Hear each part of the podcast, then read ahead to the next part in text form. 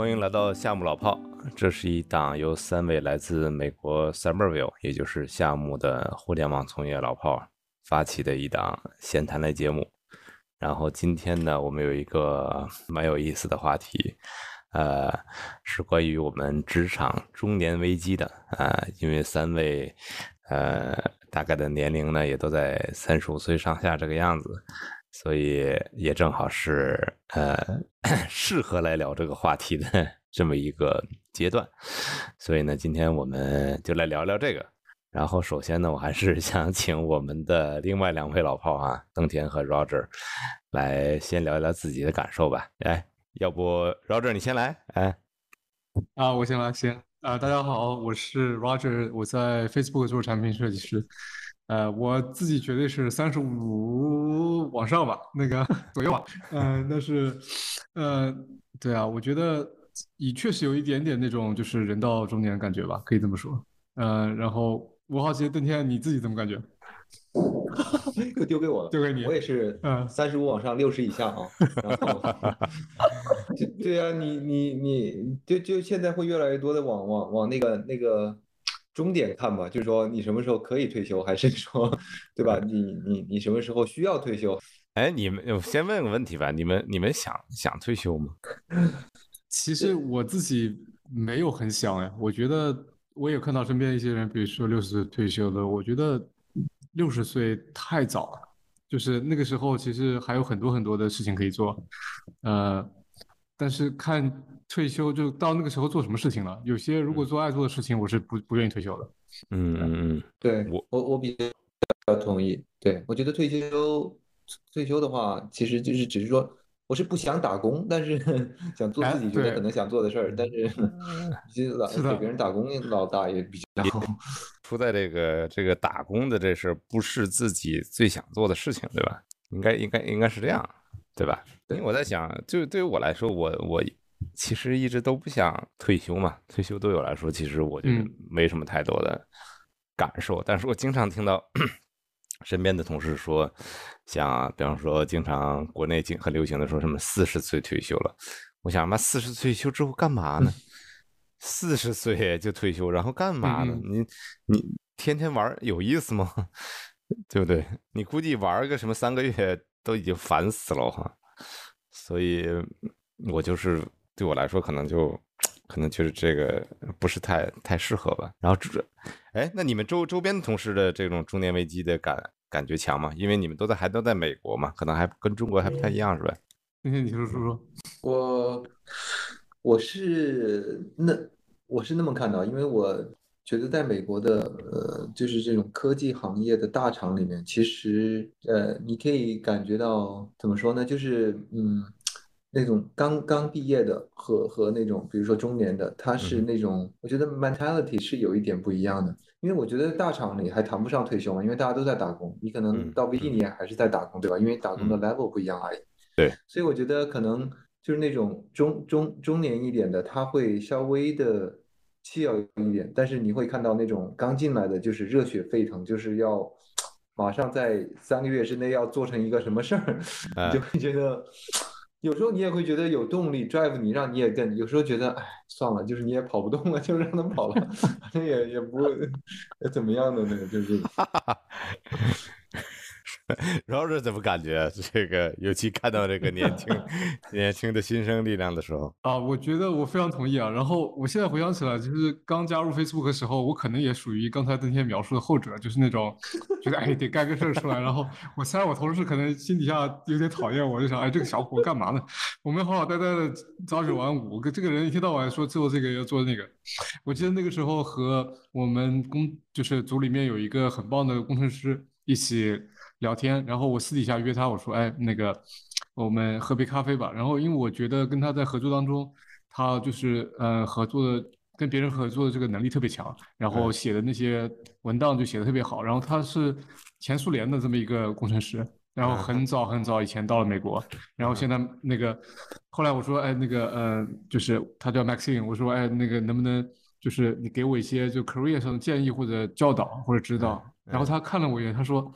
他说可能我不是特别合适，因为他说我现在想的最多是我很快就要退休了。然后我想，那个我他已经买了艘帆船，然后他想我什么时候跟他儿子一起去，那个就是退了休以后两个人去帆船去那个全游世界这个样子。所以他天天想的是这个事儿。他说我很难把我这个思绪放到如何把工作做得更好嗯很棒。那个，然后我也希望然后他那个时候也有一些就是怎么讲人生的一些目标吧。那个这个都挺好的。然后当当然他还是特别帮助我。然后我觉得。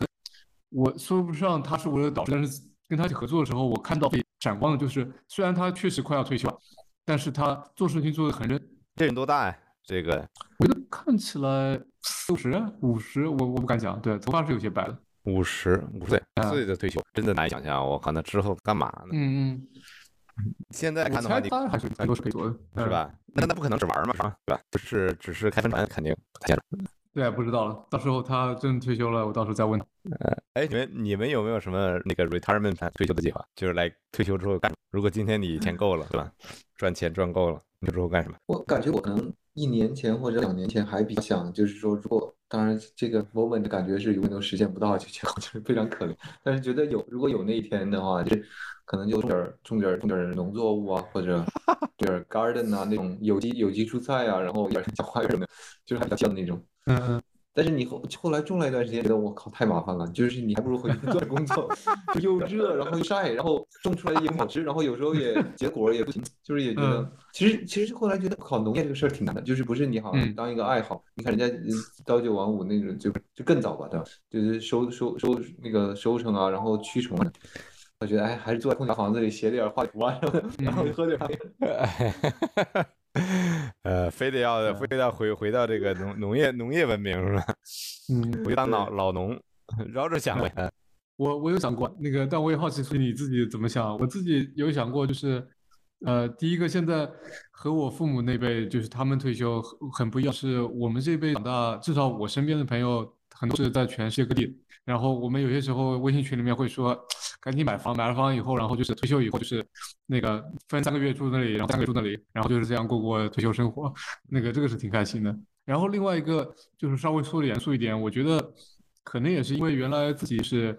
呃特别喜欢搞，就跟教育有关吧。然后嗯嗯，我觉得我其实有一点点期望能够慢慢慢慢转型到，就是去如果有这些教书的机会的话，我觉得是一个挺好的。不管是教大学生也好，甚至是初中生也好，高中生也好，嗯，如果能够教他们设计，教他们的艺术，嗯，我是很愿意做的。而且我觉得像这样的工作，嗯，是可以做到挺久，嗯，并不见得一定是六十岁就一定要停下来。嗯，我苏姐，你你觉得呢？我好奇，你说你不想退休，你想干嘛？我觉得退休就是很多人提的这种退休的状态，对于我来说，可能不是我特别想要的吧，就是。完全，我我觉得大多数大多数描绘的退休状态都是那种 holiday 的状态，就是一个假期的状态。我呃，我有一种思考是说，是不是因为大家的工作可能，嗯，有的跟自己想要的东西可能有点不一样，再加上工作上又比较忙，或者是被别人支肘在各种位置呢，会会比较比较挫败吧。大家呃，好多人。描述的退休的状态都是这种来放假的状态，嗯，但是对我来说呢，就是放假本身，嗯，挺好，但是，嗯，就感觉有点无聊，就是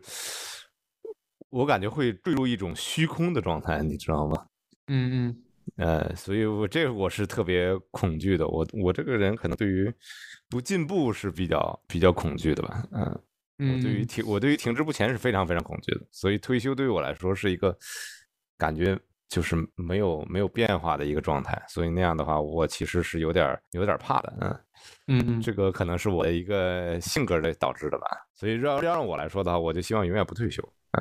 当然可能我比较幸运的是呢，我可能一直干的是自己自己想干的事情嘛，嗯。然后正好恰巧是是对吧？跟大家的或者跟投资人啊，跟这个其他公司啊，跟同事啊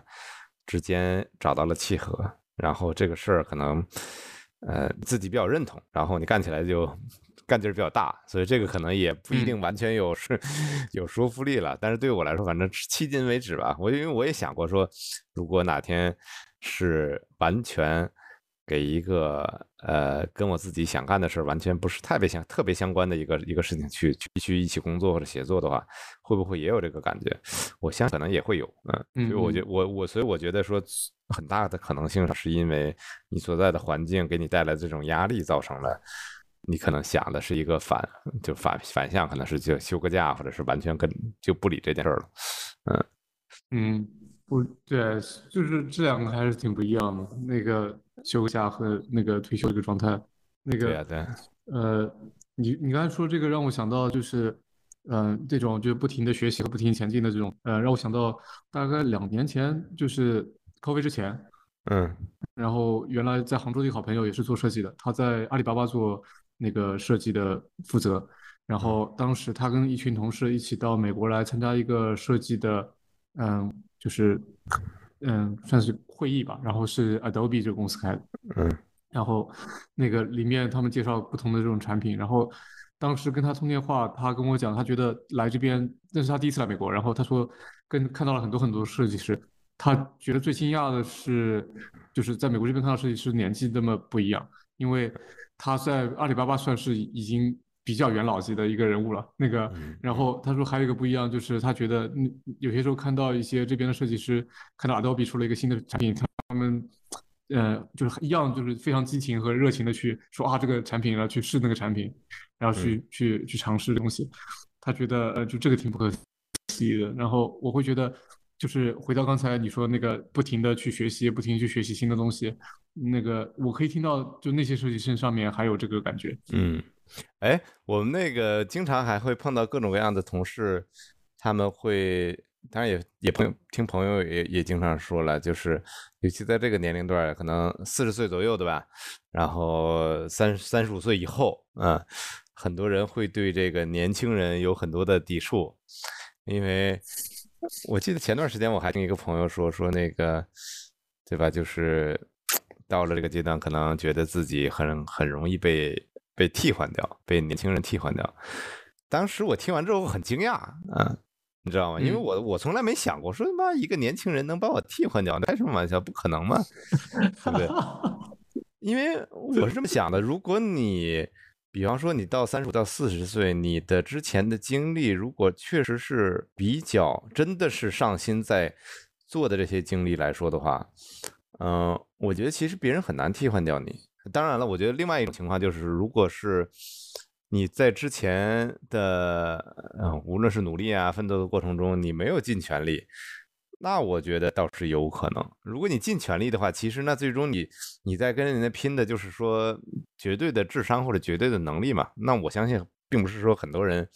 都能把你给给拼得掉的，因为时间在那摆着呢，对吧？除非说你这段时间你也没什么怎没怎么尽全力，其实你只是在混，然后那那当然是有可能的，对吧？比如你混了十年，混到三十五岁，然后呢其他人新新人进来，那肯定会把你替代掉了，这毋庸置疑的。所以当时那个人说完这个话之后，我就对我来说是，我可能因为一直也没有这个感觉嘛，所以对我来说还挺冲挺冲击的。啊，我记得我当时回回复了一句话，我说我说嗯，我说经验还是有它的价值的，嗯嗯，我就说了给他回了这么这么一句话吧，嗯嗯嗯，我挺同意。我觉得我所以，我我大概理解他的意思，然后我也明白就是为什么。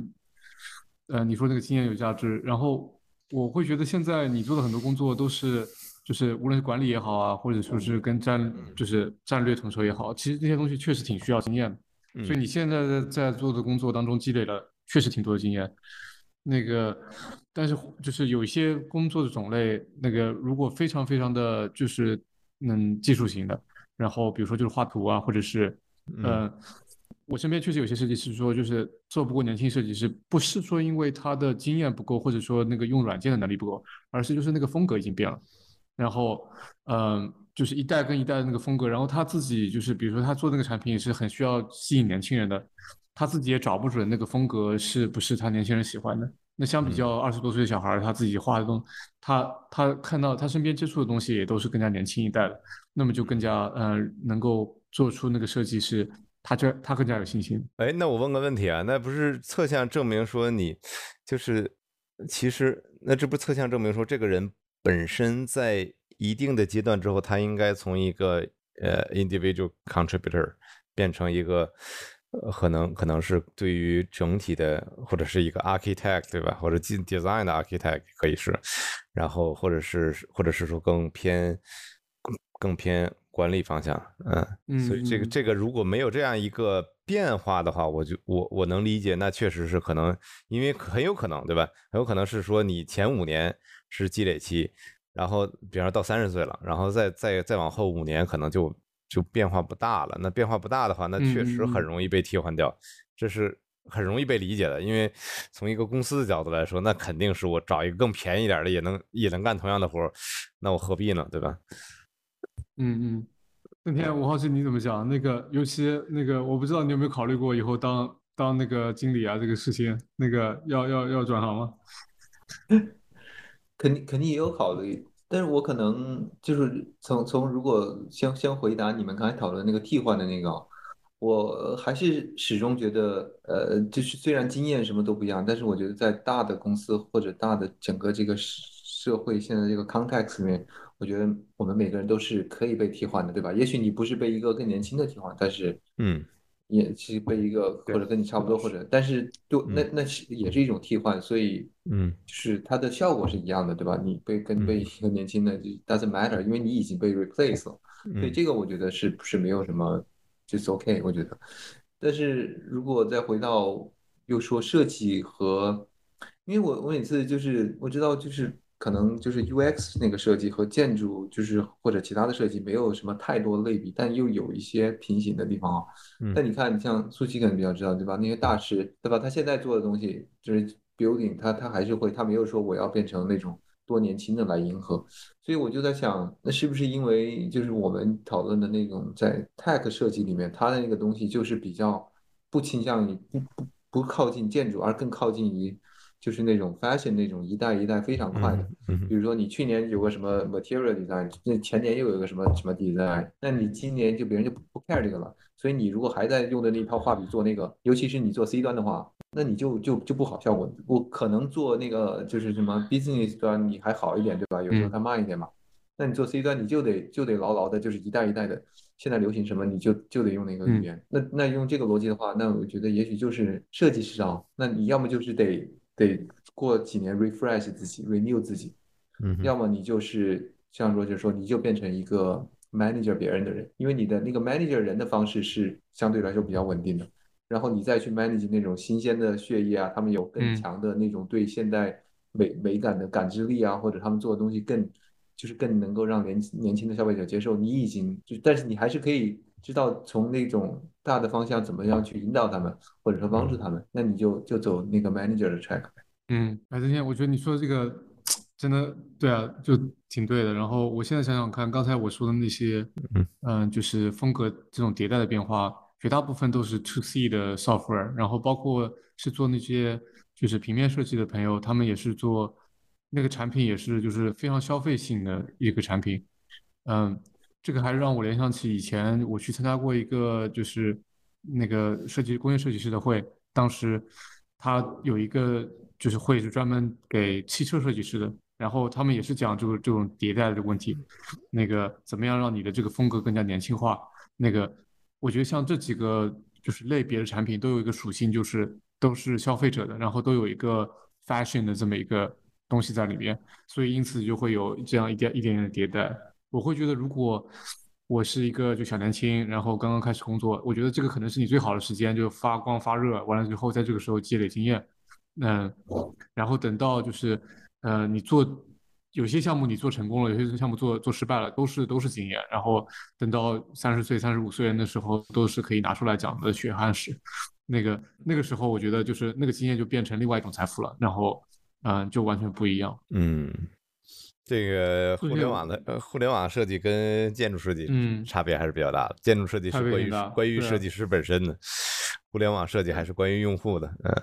嗯嗯。这个 我前段时间经常吐槽建筑师，我说我说你们他妈设计从来跟用户没什么关系我。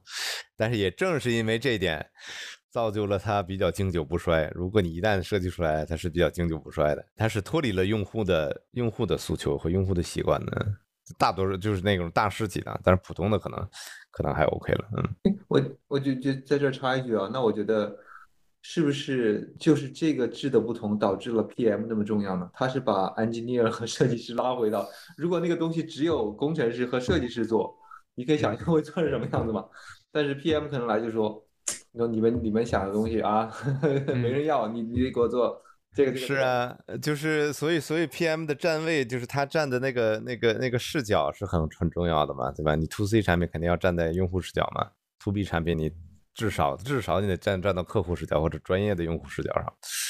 对吧？所以 PM 其实就是不断的站在这个视角上，因为所以但是他他的问题是他的技能就很虚嘛，因为他其实也不太需要太多的技能，如果他技能太多的话，就又又麻烦了，就他又变成一个专专项的岗。无论是工程师还是还是设计师，变专项岗之后，他又陷入到那个 skill 里边，进到技能里边，又拔不出来了。所以这个我觉得他在里边就是一个平衡的一个状态啊。但是我觉得啊，我我倒是觉得有一点就是，呃，就是无论你做什么，我觉得那个背后的逻辑本身还是可以被抽象出来的。就即使是。即使是设计，比方说，我能理解说你们说的这种不同的 style 的变化，尤其做 to C 的话，你可能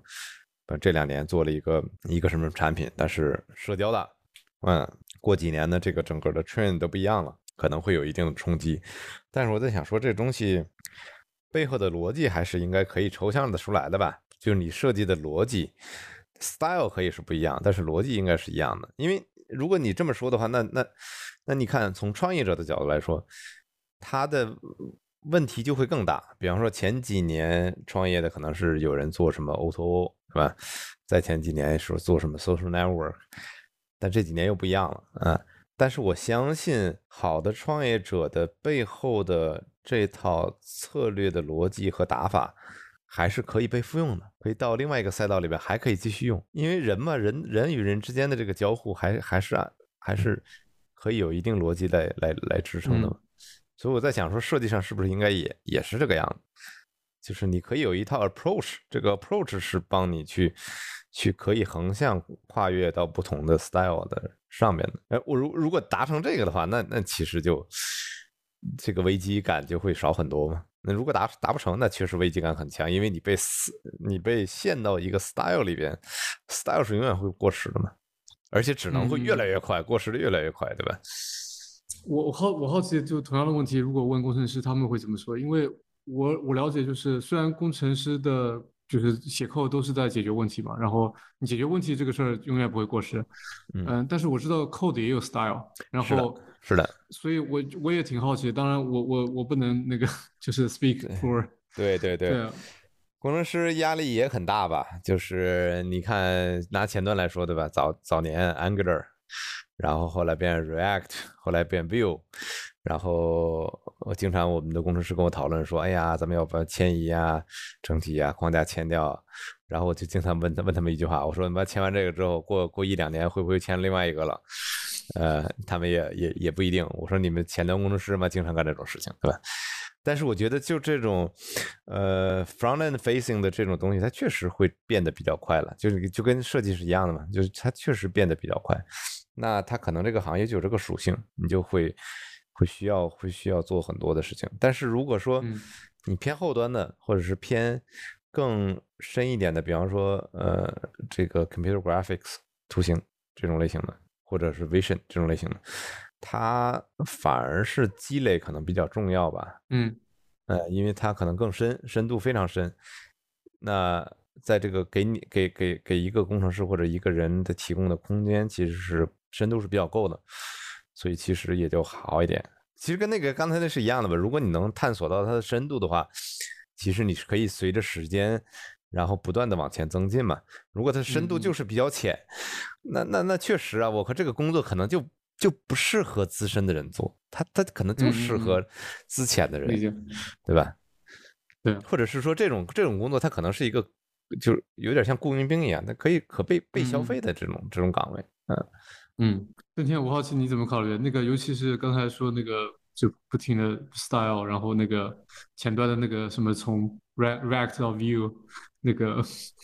呃，这这种我我知道你跟就前端打交道也挺多的，然后不知道你们那你你那边是什么样，在 Google。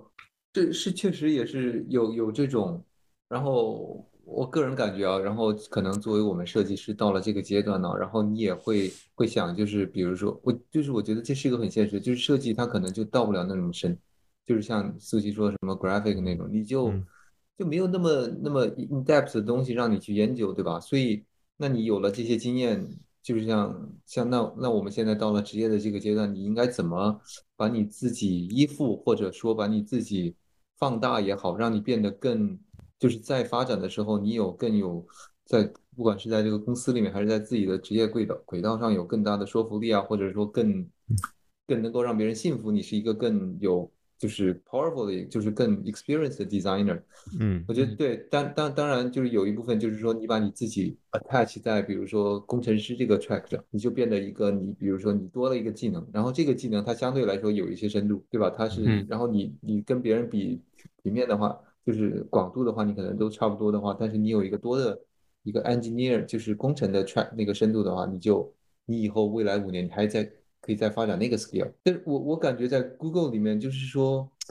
怎么说呢？我我最近也在觉得，就是就是比较有意思的一个，就是比如说你可以看到有一些设计师，他经过了一些年份，他变成了 manager，对吧？然后我感觉他们的就是可能跟刚才我们说的那个 style 啊，或者他们对用户体验的一种认认识，就感觉被我不想说 freeze，但他们 kind of 就是就在嗯那个、那个那个 moment 就停了。嗯。也不是停，嗯。就是他会比较，他给你嗯。提的很多的意见或者什么，我觉得都很好，但是你可以感觉他的那个提那个意见的维度是在可能是两三年前他还在做设计的时候，因为我可以想象嗯。他花你你要 manage people，你 takes time，你也你基本上你变成 manager，你不怎么做 design 了，然后他的比如说就是哦，比如说有没有这样一个功能，然后你就可以发现。哦，可能现在很多产品都没有这个功能，因为可能比如说什么实时存啊或者什么，但他就说，哎，你你有没有那个功能？你就会想，那时候我就会想，哦，OK，为什么他会问这个问题？是不是因为就是说他还在用他的那一套 skill set，但是嗯但是他作为 manager，他会影响你的 design 在大公司，right？他说什么你 in general 你你必须得 kind of，你可以跟他 argue 对吧？但是有时候对吧？有时候你还是必须得 follow 他的那个。所以我觉得这个东西就是，也许是职业到了这个阶段的比较 awkward。毕竟我们也是那种 mid 就是 middle level designer，然后你也是嗯有一些的你 trying to 就是 go somewhere，但是你你也要 deal with 这些这些 different agenda。嗯，我很好奇你们怎么看？对对，我我感觉刚才你那个那个 manager 可能，如果他他他跟你的交流是在这种，呃，就是功能层面上的这个 channel 的话，我觉得是不是有点问题啊？就是他如果给你的反馈是你应你你你你做什么，或者是他觉得什么东西是好的话，这个是有点问题的吧？因为作为 manager 来说的话，他他不应该是。嗯，用不敢说啊，就是用用用价值观，或者是用一一个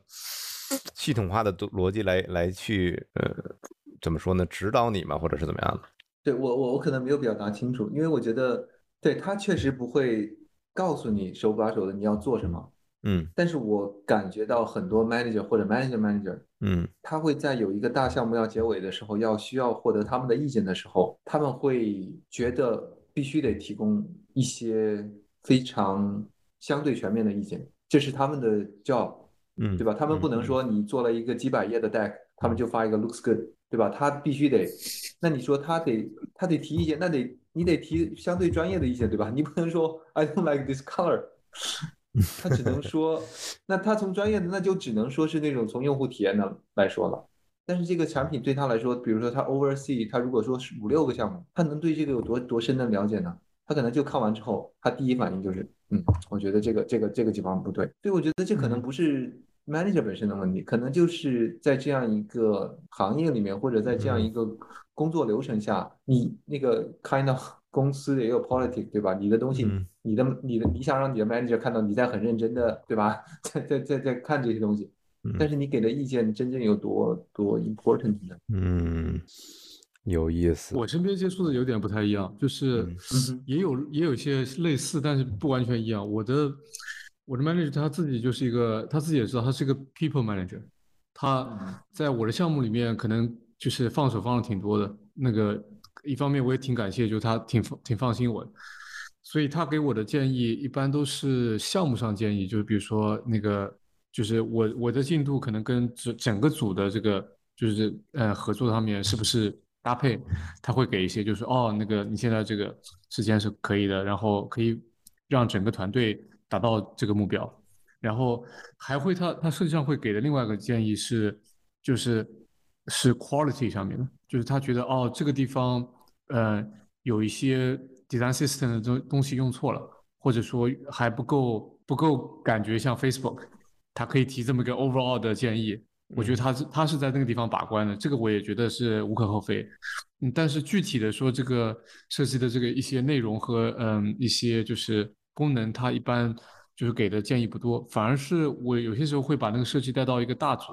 然后那个组里面。其实那个我们我们公司内部叫产品 review，然后那个组里面就设设计师、工程师、产品经理都有，然后往往都是级别特别高的那些人过来看看，然后他们给的建议，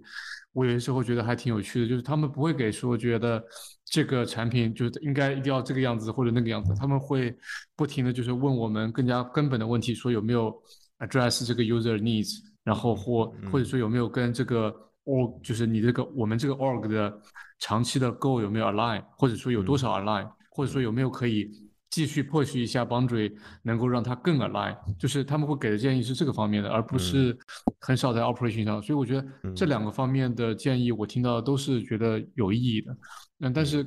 但是你刚才说那个就是转了 manager 以后会停在那边，那个我我非常非常理解。我的 manager。我们公司内部转了一次产，就是用那个产品的工具嘛。嗯，之前是一个内部的产品，然后后来现在转成 Figma。我我我觉得那个我我的 manager 他可能他自己也会说，就是他可能他也没时间去学这个软件。那个那 他他他的最熟练的那个软件是 Sketch，那个是他说他那个时候还是 IC 的时候用的那个软件。但我觉得这个也无可厚非，因为他的工作就是跟这个没有关系。我最熟悉的软件是 Illustrator。但是这不不不阻止我那个在内部推动大家用 Figma。我靠！我看到 Figma 之后，我就说：“妈，咱你不要用那些其他的乱七八糟的了，我全给我改成 Figma 了。”对，就一个账号就可以。然后我们团我们团队全改成 Figma 了。嗯嗯嗯。呃，都是都是都是都是重新学的，挺有意思的。嗯，然后就好多你会发觉好多人的抵触情绪还是有的，然后很多人用的也不好。哦，对啊，对啊，肯定的，每个人换软件都都会不爽一阵子。我我肯定也是。我靠，但是但是这个东西是对的啊，就是我我我想说的是什么呢？我想说，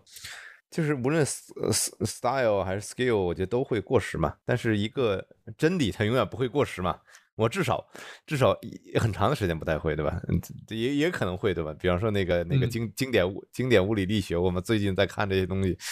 它就它就呃，持续了几百年，然后但是还是会过时嘛？就一旦你过了一个基点之后，它还是会过时。但是我觉得大部分的情况，这种背后的真理其实它能能能持续的时间会是比较长的嘛？嗯嗯嗯，越是操作型的越越容易过时嘛？嗯嗯。哎，书记，我好奇，其实我那个。呃，我知道中国的互联网公司都是偏年轻，你自己现在身边合作的同事，你觉得如果他们的这个平均年龄是多少？然后或者说就是可以给个 range 吗？我很好奇，就是你平时日进日出一起合作的，嗯，好像我们公司平均年龄是二十二十七岁，二十六岁，二十七岁，嗯，但是，嗯，但是，嗯，差不多，因为中中国互联网时间没有那么长，实际上。对吧？你现在很难找到，呃，从事互联网早期从事互联网什么什么，现在已经五十岁啊、六十岁的那些，你能见到的基本上都是都是很牛的人了。嗯，就是，但是可能也可能我见到的是是是这个样子。呃呃，我我还真没采样过，说说早年的这些这些做做 IT 的，呃，比方现在已经六十岁的这种快退休的，肯定有了。因为就是比我从事 IT 再早二十年嘛，所以不到六十岁这样这样一个状态，应该还是有不少的。但是这些人具体在干嘛，我也不知道了。呃，我知道有一些比较就是就完全财富自由的，这是我是知道的。呃，其他那些我不知道，所以不知道他们在干嘛，所以这不好说。但是我们公司的角度来说的话，是有一些也有一些年龄比我大的。然后那个呃，我觉得从我们这种公司角度来说还可以，相对来说会简单一点，因为它的深度比较深。你做这种三维的东西，它复杂度比较高。嗯所以时间长了之后，你对，就举个简单例子吧，呃你这个邓天肯定肯定也知道，就是你做这种三维工具册的交互是一个比较复杂的东西，它复杂度直线上升，就跟你做页面交互跟跟这个相比的话，它这复杂度就非常非常高，而且对 PM 对这个设计师的这个这考验是很大的，嗯，尤其三维里边交互非常多嘛，因为。你如果你想把它做得很顺，然后逻辑上又很清晰的话，还是挺难的。嗯嗯嗯，最近我们我最近前段时间我就在在 push 我们一个一个一个 PM，他们专门来做这个东西，然后就会发觉，呃，有的时候如果你想用更呃更新颖的方式去解决一个这么复杂的问题的时候，还是有一定难度的。嗯嗯，但是如果你能解决好的话，肯定带来的这个变化也比较大嘛。但是它的嗯嗯难度就比较高，所以对于这些人来说的话，他可能没有摸到头嘛，所以他的是这个呃增长的空间也比较比较深一点。所以就是也就是带来了带来说，他这个可能年龄再大一点之后，也还没有是有那种感觉，说马上进来一个新人就会把我替代掉，因为每个人嗯都要、都要学习这些东西。嗯嗯，明白。嗯。那邓天，你身边的工作的合作人，你觉得就是日进日出合作，你觉得他们的平均年龄是怎么样子，或者怎么？我感觉可能一半一半，一半可能跟我嗯差不多，一半可能比我小个，我觉得小个五岁，然后最然后基本上差不多了，也有特别小，但那种可能就很少，比如说就刚刚嗯。就是全那个，尤其是呃工程师方面比较多，我其实感觉对对没有，也就是可能跟我差不多啊，然后可能也就小，感觉起码在我们公司看来还是还是比较像，然后嗯。对，所以那种你你会有那种比较强的那种 peer pressure，我觉得这个这个是一方面，来自嗯。就是因为他跟你差不多，然后你可以看到别人的就是产出的一些东西，然后或者别人说完在在一个时间段完成一些东西，然后你会去去一个做一个横向比较和一个对象比较，你会对自己就是增加一些压力啊，然后你会想去去提高自己，然后同时的话，你会看到就是因为你公司比较大嘛。你会看到，比如说我有时候会去看，比如说，呃，这就是可能像像我们这样，就是比如说同大概在这这 similar year 从从我们这个学校毕业的，然后别人现在在干嘛，然后你就觉得哦，OK，你是不是你是不是要跟别人比较一下？我觉得对，这可能是我感觉到了职业的这个阶段，你会有时候或多或少的做的一个事儿。你可能也会在 LinkedIn 上啊，看以前的就是同学啊，现在是什么呀，什么样子啊，然后可能 reach out 一下，然后或者说参加一些这种就是以前那个学校毕业的一些活动啊，然后我去的去去看看整个在那个行业里面别人在做什么呀，已经做了什么样的轨迹了。所以我觉得，就是因为我觉得财富自由还是还是比较比较远的一个话题嘛，因为你毕竟如果是打工的身份来说的话，那我觉得你最近的就是相当于找这种就是比较近的 role model 也好啊，或者说可以给你一些你的 career 提供，就是有类似，但是也可以给你提供帮助的人，可能你就可能就从他们身上可能会 reach out 啊，跟他们聊一聊啊。我觉得一般这种人还是比较 open to，对吧？可 share 一些嗯对的一些经验，然后这个我觉得是是可能是这个职业做的比较多的，因为你还是觉得还是有空间你可以做，然后虽然时间 the window is closing，但是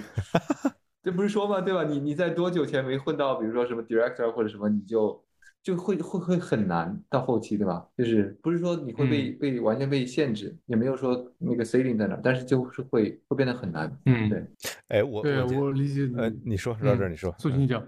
呃，没有，素琴你讲。呃，我在想说，这个很多对于新人的这种恐惧，是它的来源是不是对于自己这个就成长空间在逐逐渐减减小的这样一个一个一个一个恐惧？其实本身并不是对于新人有多怕，而是因为往上看的这个空间或者往上探的这个空间越来越小了，所以其实是对于这种没有进步的一个一个恐慌，造成了说对于新人的这个恐慌。你明白我的意思吧？所以它它核心并不是说下边有这么些人要变成他自己在抢他的职位，而更多的是自己没有办法往上走了，所以造成这个恐慌。因为我在想说，这个世界就是在这种商业社会里边，增长永远是第一要素嘛。举个简单的例子吧，就比方说，比方说随便一公司，比方说咱们创业公司，这个公司一年增长十倍，一年增长十倍，一年增长十倍，我相信这个公司里边所有人，无论他是干什么的，扫地的，他都能他都能感受到这个增长的，他都不会有恐慌，因为增长太快了，对吧？所以我觉得就是这一点上会不会才是核心，造成这个就是没有增长了嘛？造成大家都要、都要都要抢，所以这种抢的文化就造成了很多人的危机啊，或者是怎么样的。也就是说，我如果放到每个人来说的话，如果你自己没有发觉自己没有在成长的时候，我觉得这个恐慌是非常对，尤其对于我这人来说，我就我就是在任何环境里边，一旦我觉得我没有成长的呃空间了，我就会变得非常恐慌啊。这个这个。我不知道你们怎么看哈？对，我觉得确实挺有可能的，就是呃，包括我自己也在反省，说那个是不是说就接下来那个生长生长的空间在哪个地方？所以这个恐慌也因此会产生一些来自对啊，然后看着那些年轻小孩进来，他们又学的特别快嘛，嗯，然后 我不知道这个。可能回到我们那个就是体育运动的这个 metaphor，我知道舒淇健身，然后我和邓天都爬墙，那个这种感觉可能有一点点像，就是你刚开始练的时候进步特别快，然后又特别明显，嗯，然后你你作为一个 有经验的这么一个老兵，然后他看到哎那个其实挺怕，但是我也不知道，就是其实到了后来，我我和邓天当时爬墙爬到后来，就到了一个级别以后再上去。其实越来越难，就是它是一个 logarithm，那个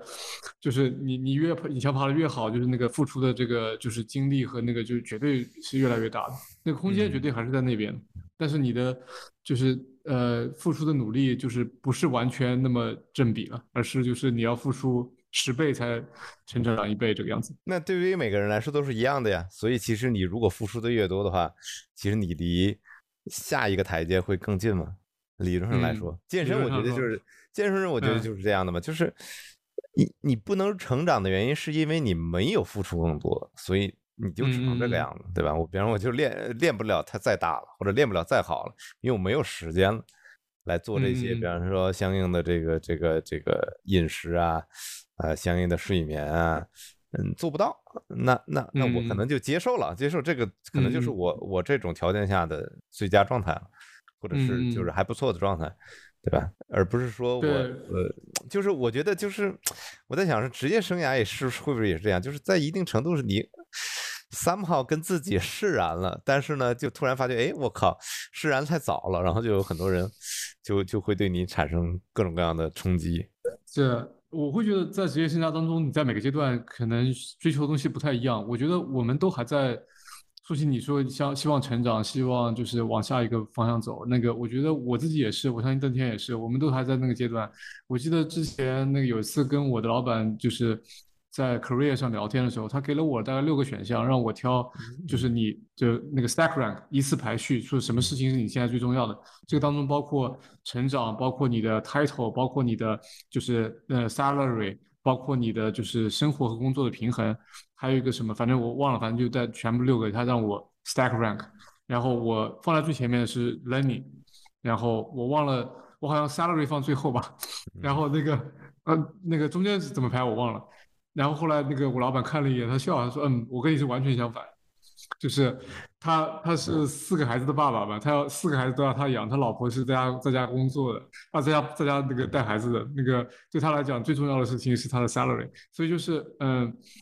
我觉得就是可能在不同阶段可能会有不一样的这种选择吧。那个，然后刚才你那天你说就是呃，那个说起我们差不多中年这个焦虑，那个这个是完全完全有就是 psychology 的这个研究数据，长期的这个结果就是。人的这个开心其实是个曲线，基本上是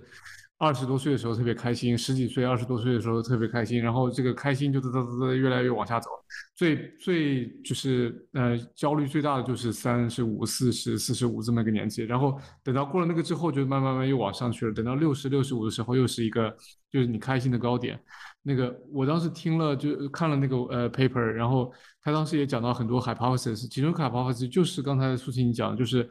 可能你在前面在不停的追求你的 career 的这个高点，但是到了可能四十五岁以后，可能你你大概也知道，就是你的你的怎么讲，你的 ceiling 在哪里，你天花板在哪里，然后越到退休就越就是释然，就越觉得啊，那个其实我做的也挺那个也挺好的，然后你已经过了那个继续 push 的那个 opportunity 或者那个 window 了，然后你慢慢慢慢变得就是心情反而变得越来越好这个样子，所以就是也是有这么一个 曲线。哎，但是不是说那个？我记得那个《Range》里边那个、那个、那那本书里边还说嘛，就是嗯嗯轻松并不是代表你、你、你、你在学习嘛，是挫败感才是嘛。但当你 feel 你你感觉到有挫败感的时候，那才是你学习最最多的时候，成长最多的时候。嗯嗯嗯，所以也许就是正好是这个曲线里边，那段时间就是就是你学习最多的时候。越挫败，说明你在你在。当然，你你躲逃避是另外一回事了，对吧？但是你如果还是正向面对的话，应该是学习最多的时候。嗯嗯，挺同意。那个刚才那个邓天你讲到这个就是财富自由这个时间，然后我们刚才也这苏琪你也讲到了那个，我好我觉得财富自由跟退休是两件完全分开的事情。你可以因为财富自由而退休，也可以就是就是财富自由之后那个选择不退休，那个这个是一样。那我好奇的就是。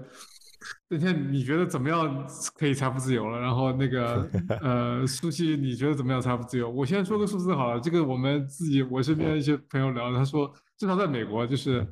ten million 吧，这个是财富自由的一个最底线吧，可能是 ten million。然后那个 呃，然后我还看到一个搞笑，意思就是说什么希望几岁能够达到这个这个财富自由，然后是大家投票选出来最高是四十岁，那个所以说就是。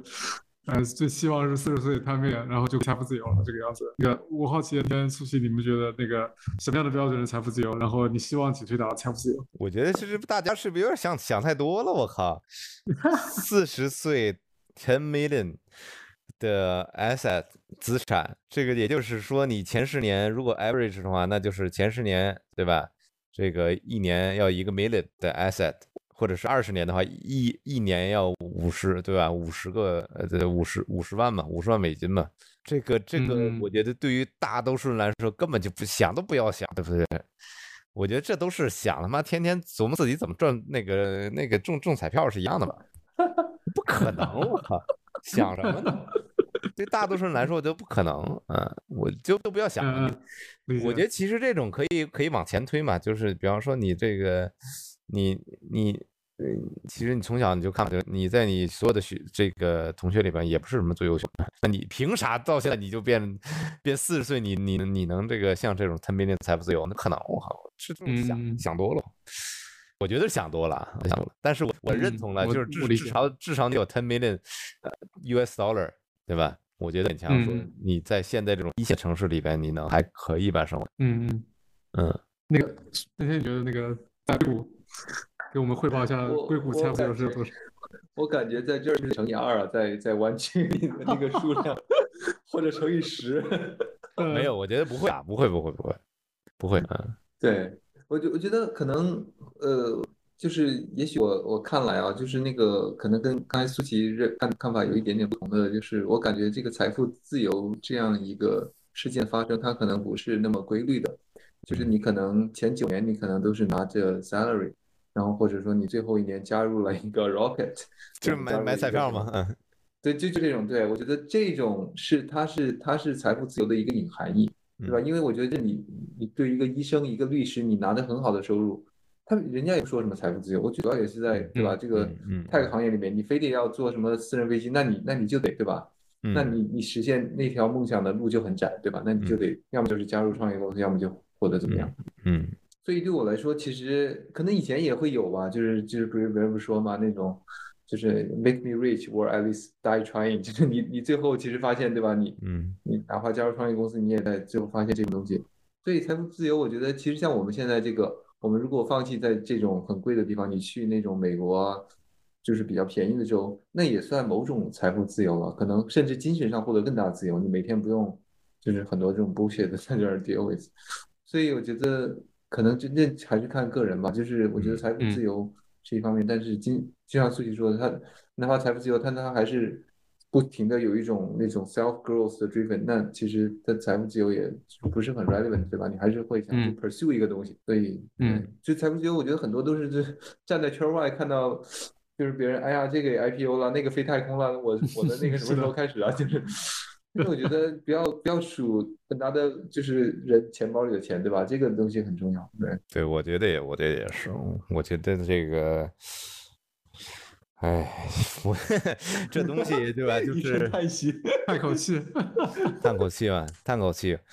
我觉得就是因为，嗯、可能，嗯，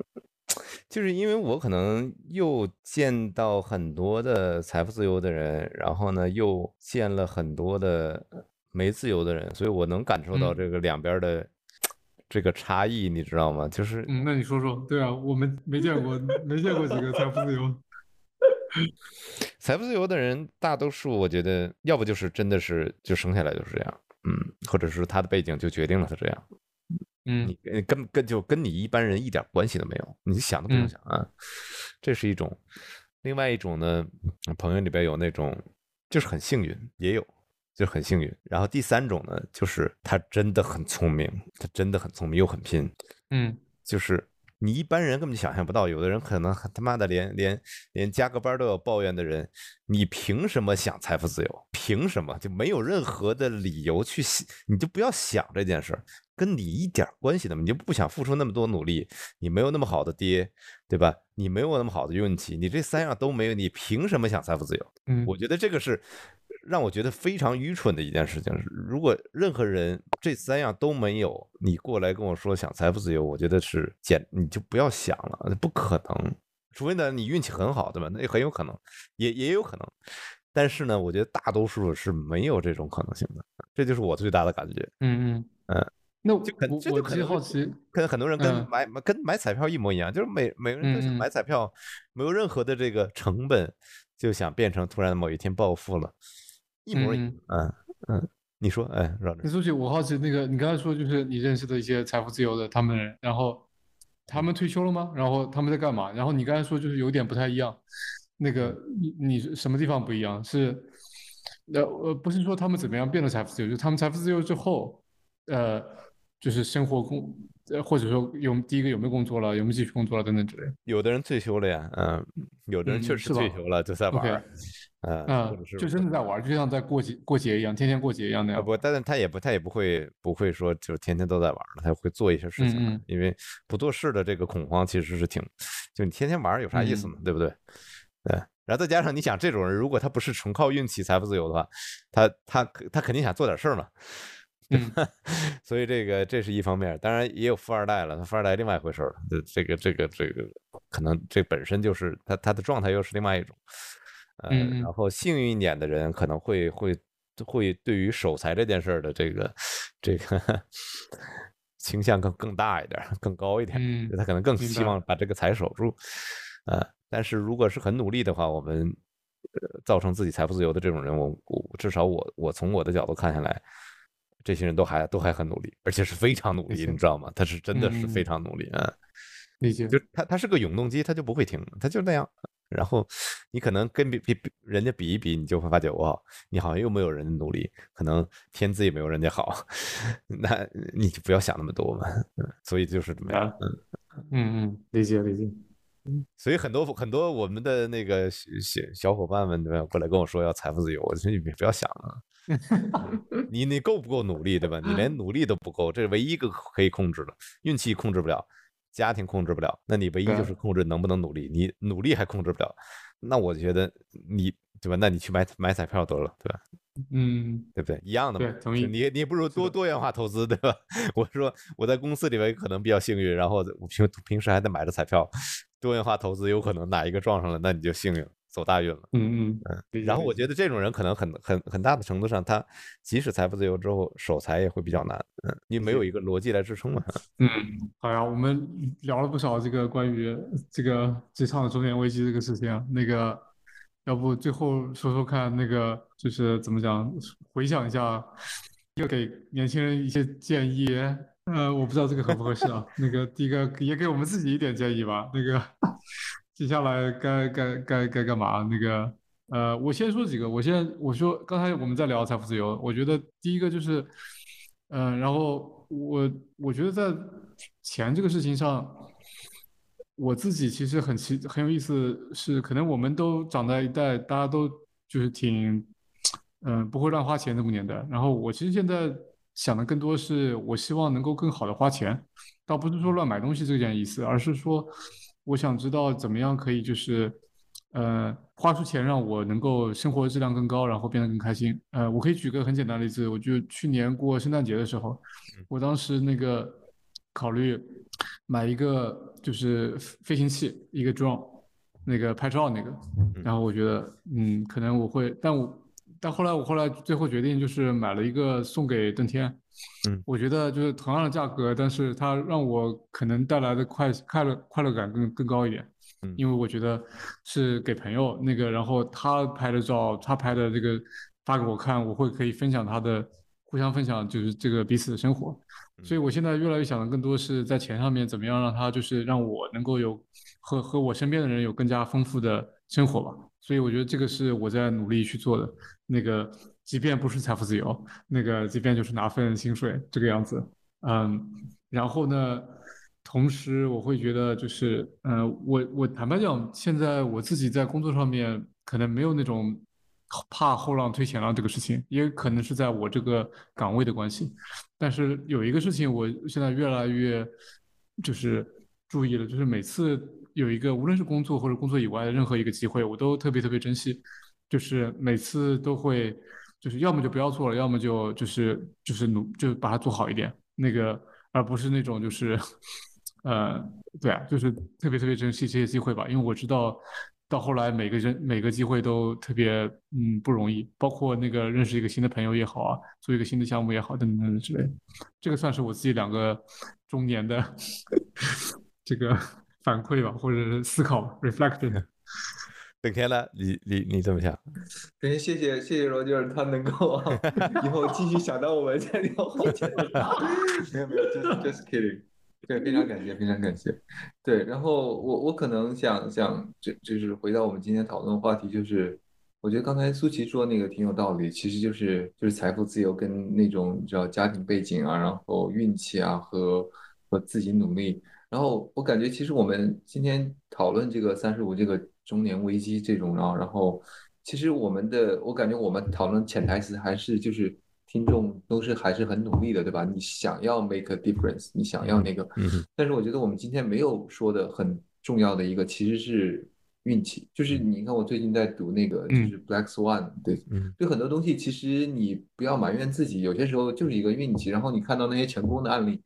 他们把那个描写的好像都是所有的事情都是非常水到渠成的，但其实他们没有说的就是运气的成分，对吧？比如说我最近在听他那个，就是那个有一本书，就是说。那如果那个就是对吧？Google 当时如果雅虎把它买了，就花决定花一百万，那就没有对吧？那就没有现在什么事儿了。所以有些时候，我觉得可能就是当你到了职业这个阶段，你经历了那么多，然后你也付出了努力，但是如果你没有看到运气的话，你会你会有沮丧，你会怀疑这个东西。嗯。然后我我也承认对吧？如然后我感觉哦，我的推断是那个运气的 window 会变小，因为。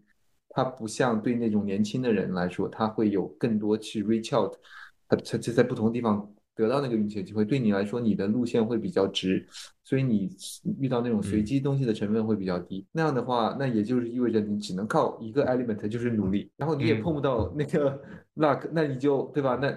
那你就很难达到你想要的那个东西。所以我觉得，也许就像我们说的，就是可能自己更加的释怀，然后你。找到一个不是那么容易被量化的东西，然后也可以长期驱使你往前的。我觉得这个是让你我觉得活得比较充实，然后到了职业的这个阶段，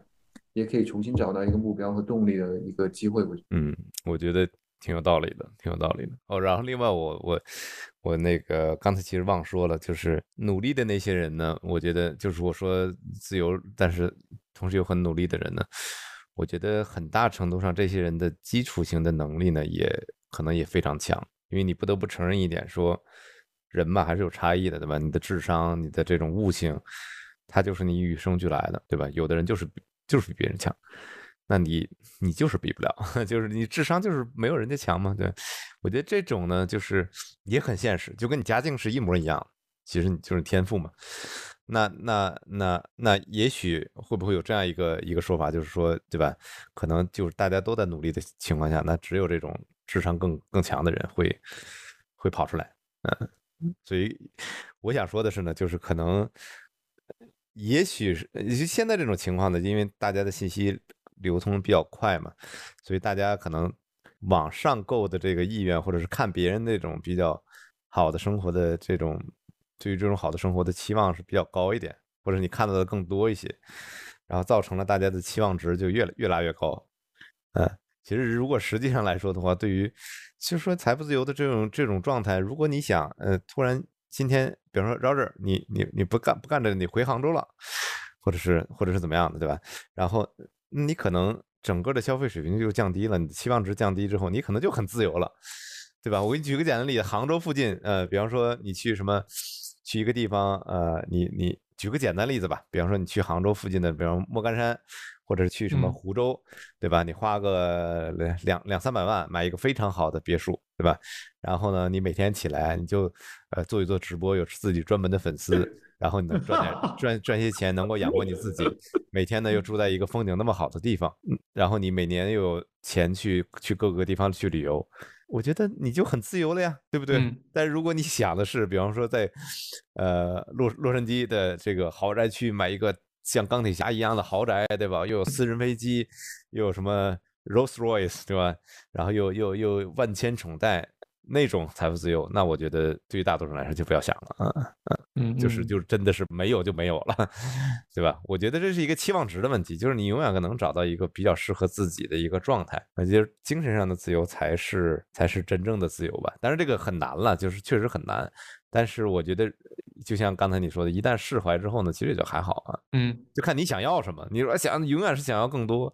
那你最好是做好准备，对吧？努力努力 再努力，对吧？不断的增长，那你如果就还好，那那我觉得也挺好的，it's good，对吧？享受生活，我觉得才是最重要的嘛。如果就像前段时间那个那个 Pixar 有一个这那个那个片叫什么？就其中有一一一个弹弹 jazz 那个人，嗯，然后他他突然坐在那个坐在那个 doorstep 上，然后看着那个看着那个阳光从从树树树上打下来，我觉得他去看那一个叶子嘛，他说享受生活嘛。就你看一个叶子，就那种感觉，你停下来，就在那个 moment，我觉得你如果能感觉到自己在在在生活，在活着，我觉得有的时候他就挺幸福的，嗯嗯。如放到一个 moment 来说，其实你没有必要追求那么太多的东西，嗯，对，这个英文叫 soul，我不知道中文对 soul，yeah，soul，soul，soul，就是叫 soul，中文叫什么我也忘了，反正叫 soul，嗯嗯，对啊，同意，就是这种 moment 其实是很重要的。然后其实有一些那种。这些这些时刻并不见得一定是那么那么贵的，那个对呀，所以如何用自己的这个就是嗯一点点的财富，然后来让就产生更多这种回忆吧，我觉得其实也挺重要。嗯，呃呃，然后可以仔细考虑考虑，对吧？像我刚才说的那个，回杭州吗？那个 那个方式，那个方式，对吧？啊，我看我看那个有一百万就一个别墅，然后就可以住在那儿。只要你想好自己怎么怎么怎么 sustain，我觉得那是一个挺好的 option。嗯，OK OK，很多这种很多这种真的是嗯非常好。嗯，我要是开始找房的话，在哪个网站上找好？你你找我，你找我，我帮你推荐一下。啊，好的好的。可以，OK，行，那咱们今天就这样，好，好，好，行，OK，OK，拜拜啊，拜拜。